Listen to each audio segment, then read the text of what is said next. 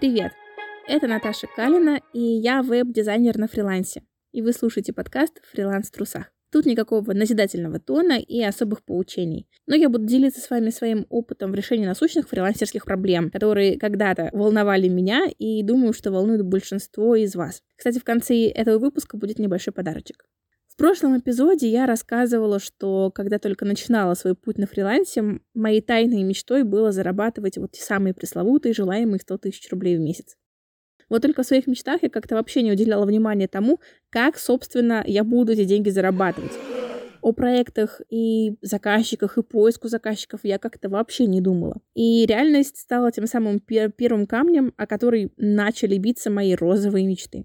В Инстаграме, который, как я должна сказать, является запрещенной в России социальной сетью, я видела истории о крутых стартах, больших чеках, очередях из клиентов по сарафанке. И, конечно же, я хотела так же. Не понимала вообще, как это сделать, но очень хотела. После курсов дизайна, как правило, выпускаются очень поверхностными знаниями о фрилансе как таковом. Всему приходится учиться на своих ошибках. Я училась где-то первые три месяца, прежде чем взяла свой первый заказ. Ну, кстати, можно было бы и быстрее взять заказ, но я особо ничего для поиска не делала, вот объективно. Видимо, не знаю, ждала, что работа сама ко мне на голову свалится.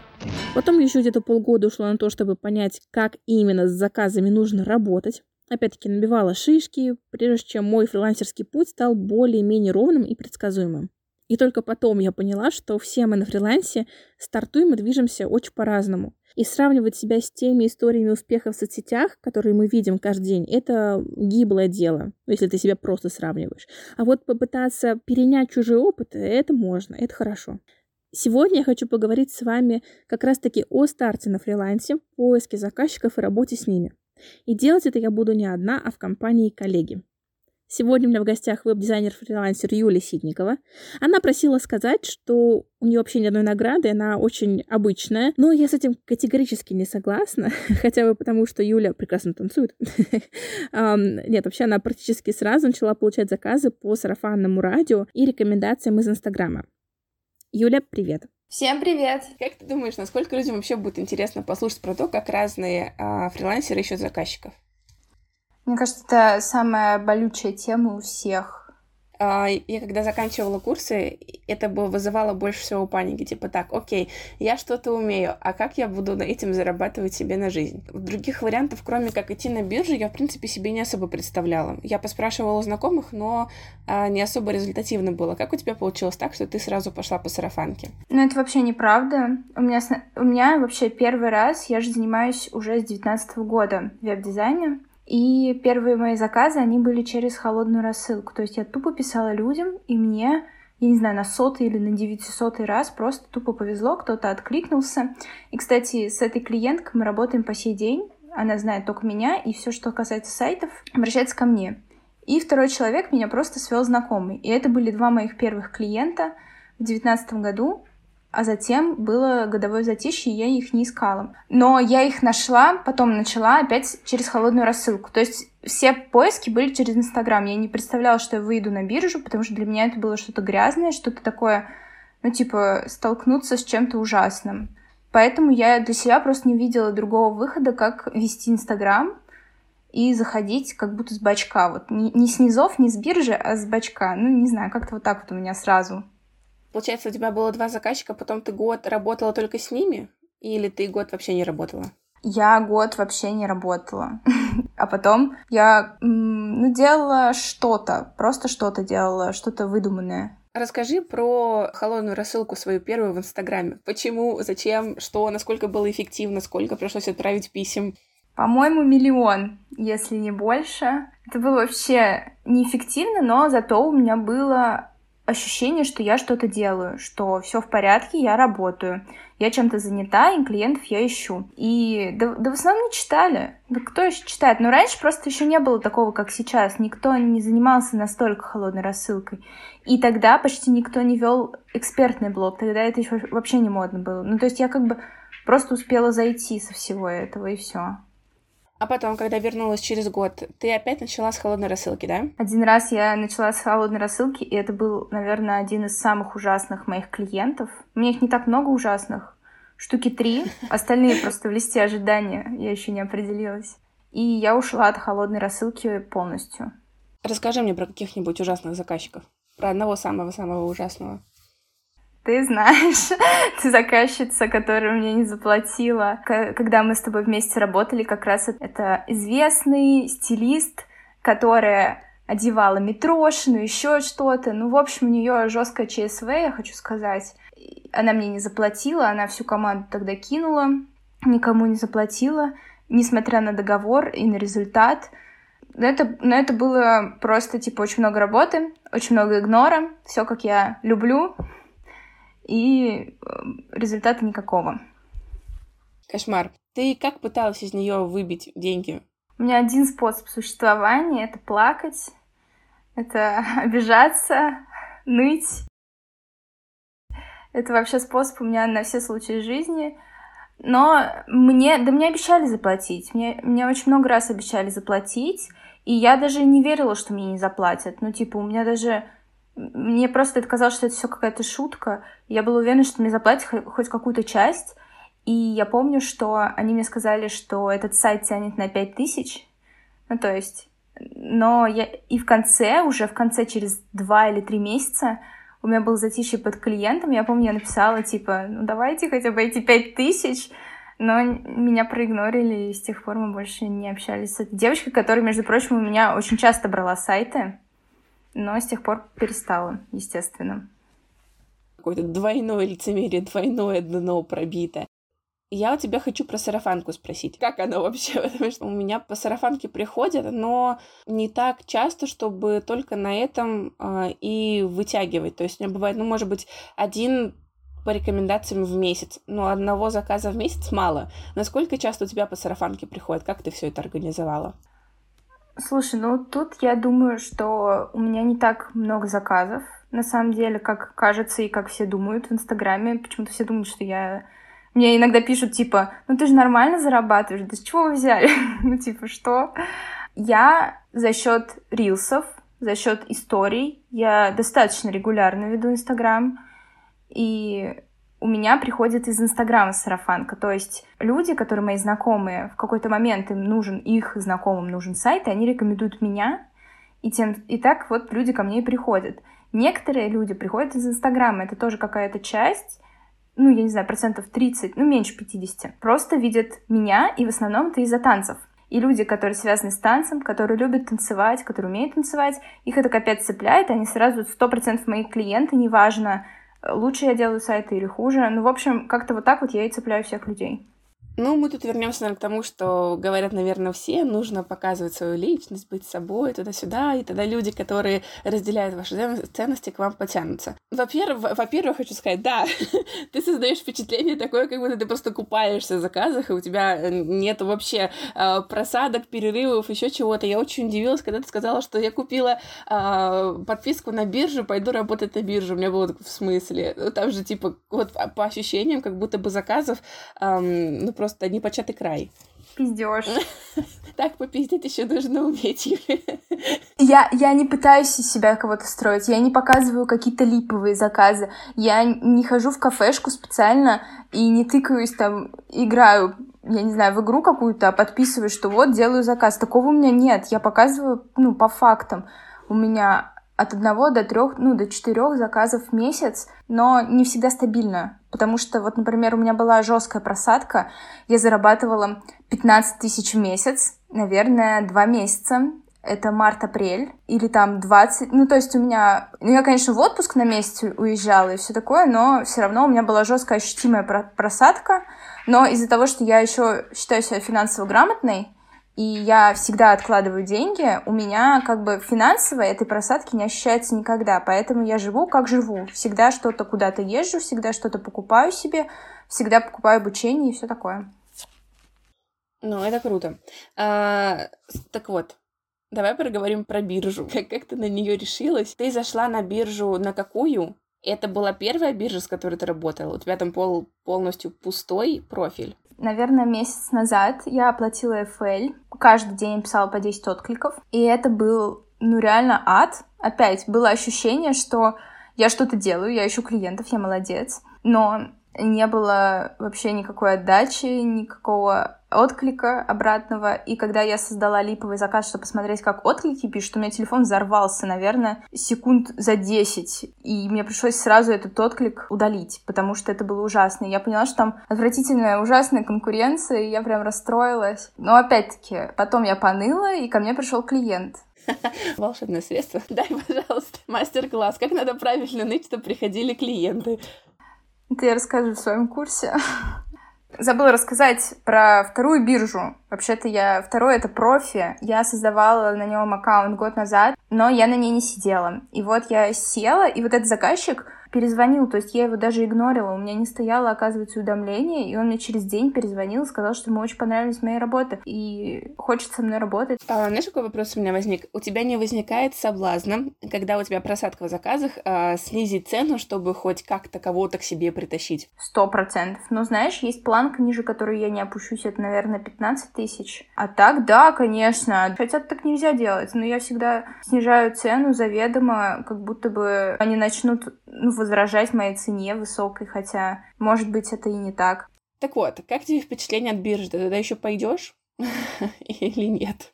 Я заметила закономерность, что как только ты а, покупаешь что-то на бирже, тебе приходит заказчик из ниоткуда.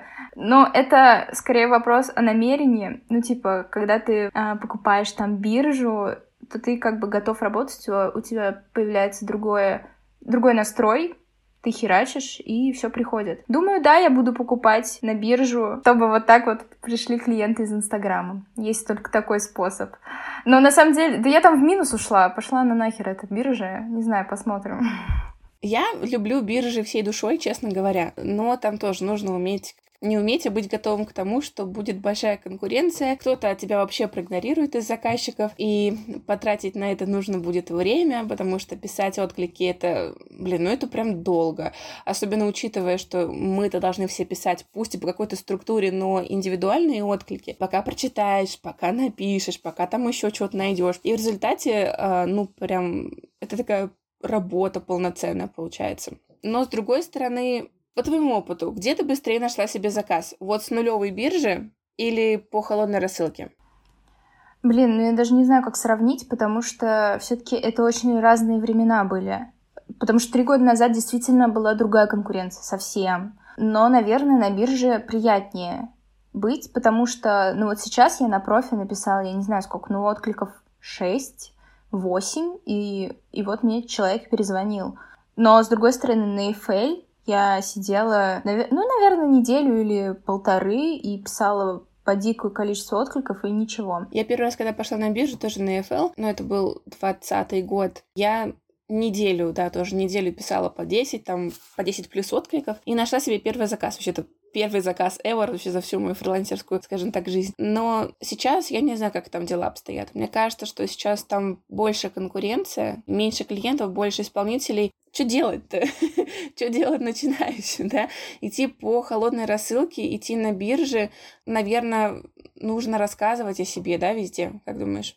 Сто процентов нужно вести Инстаграм, и мне кажется, нужно заходить с рилсов по-любому. Сейчас это самый крутой способ. И сто процентов нужно идти на биржу. Мне кажется, холодные рассылки сейчас... Ну, опять-таки, я не знаю, не могу утверждать, но мне кажется, это туфта полнейшая. Имею в виду со стороны, сколько энергии ты на это тратишь, и сколько обратно ты получаешь. Ага, учитывая, что нас учат делать холодные рассылки Опять-таки тоже не просто письмо написать, а посвятиться в профиле, посмотреть сторис, покидать реакции, написать комментарий. Это же просто неделя, грубо говоря, прогрева перед тем, как ты напишешь свое сообщение. Это много времени надо на это. Как ты думаешь, что лучше делать начинающему? Вкладываться вот так вот в холодную рассылку или это время посвятить тому, чтобы сделать себе какой-нибудь фейковый проект? Сто процентов фейковый проект — Фейковый проект — это вообще, наверное, моя стезя.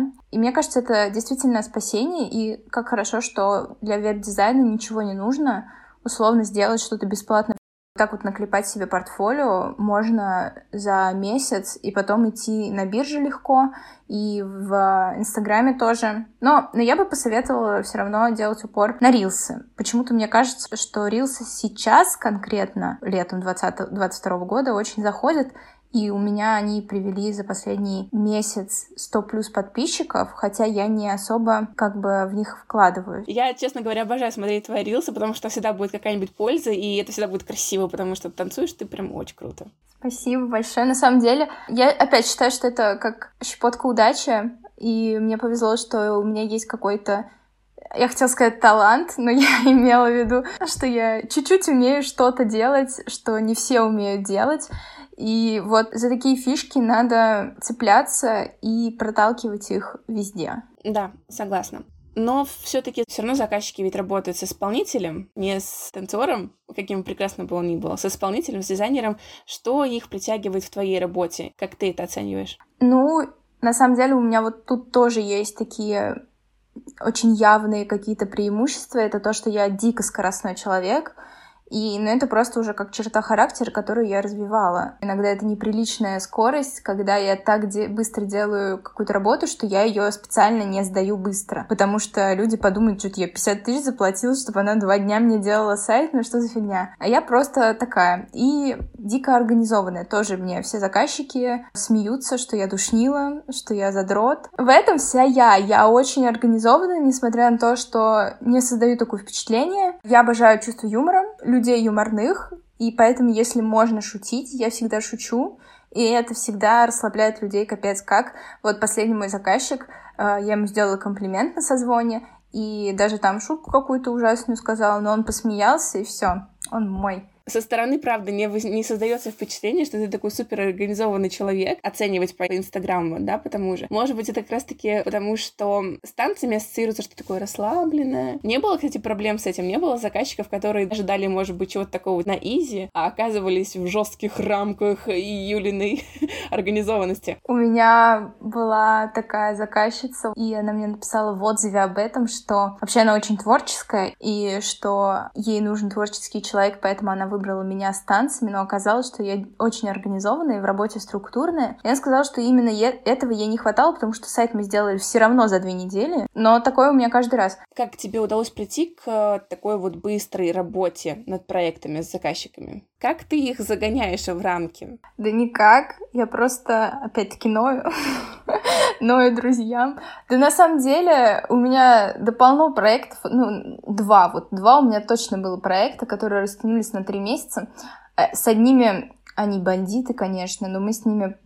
Э, я боялась им что-то сказать, но в итоге я вырулила так, что я написала, что я прекращаю с ними сотрудничество, и, и за день сотрудничество закончилось. Они мне все выплатили и все такое. Я на самом деле пинаю людей, просто пинаю. Я просто всегда делаю все быстрее, чем заверено. У меня заверено где-то 3-4 дня на этап в договоре, но по факту это всегда 1-2 дня. Но пинать на самом деле тоже нужно уметь, потому что не все этого делают и стесняются. Ну что там, я тоже иногда стесняюсь написать лишний раз, знаешь, там как бы вчера написала, мне сегодня молчат, меня игнорят, и я такая думаю, ну ладно, напишу завтра. Хотела сказать, что в такие моменты у меня постоянно есть вот это вот «отправлю завтра», или когда я отправляю дизайн, я просто хочу выбросить телефон и убежать в другую сторону, потому что э, для меня это всегда волнительно, и в такие случаи я, ну, в основном у меня все рабочие переписки в Телеграме, в такие случаи я отправляю сообщение, там есть типа отложенные сообщения через час, допустим, ты отправляешь, и просто как бы ты не отправляешь,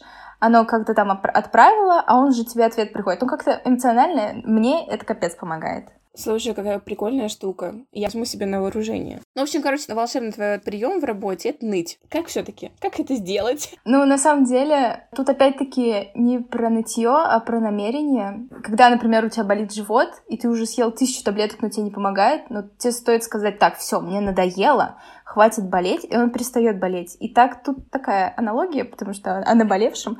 Но тут то же самое. Тут главное намерение, и когда ты начинаешь ныть, ты просто такой, да блин, меня все достало, ставишь намерение, и все. Но на самом деле я же приверженец вот этих штук про вселенную, нейрографику, правильное намерение и все такое, поэтому мне это помогает. Неважно, какими способами, главное в это верить, и все. Можешь ли ты дать какой-то совет? Побольше ныть обязательно, а, побольше жаловаться. Ну нет, это вредный совет. На самом деле нужно выстраивать намерения, выстраивать свои цели, четко понимать, зачем что нужно, структурировать все быть человеком словом, быть честным. Но это все серьезно, если, то обязательно снимать рилсы, обязательно вести Инстаграм постоянно и обязательно выходить на биржу, я считаю. Хоть я и не, не спец в этом, но рилсы точно зайдут, а биржа будет пусть под страховкой. Ну и обязательно намерение, это сто процентов. Нейрографику порисуйте, все способы хороши. Слушай, а, кстати, насчет Инстаграма. Вот сейчас, в 22 году, после введения ограничений, запретов, у тебя как вообще там дела? Все еще приходят заказчики? Не было каких-то особых просадок? У меня была другая проблема в то время. Просто так совпало, что моя личная как бы проблема совпала со всеобщей проблемой. Но факт, что сейчас у меня намного больше охват и намного больше отдача, и рилсы заходят лучше. Ну, то есть все, все по-моему, все уже улучшилось.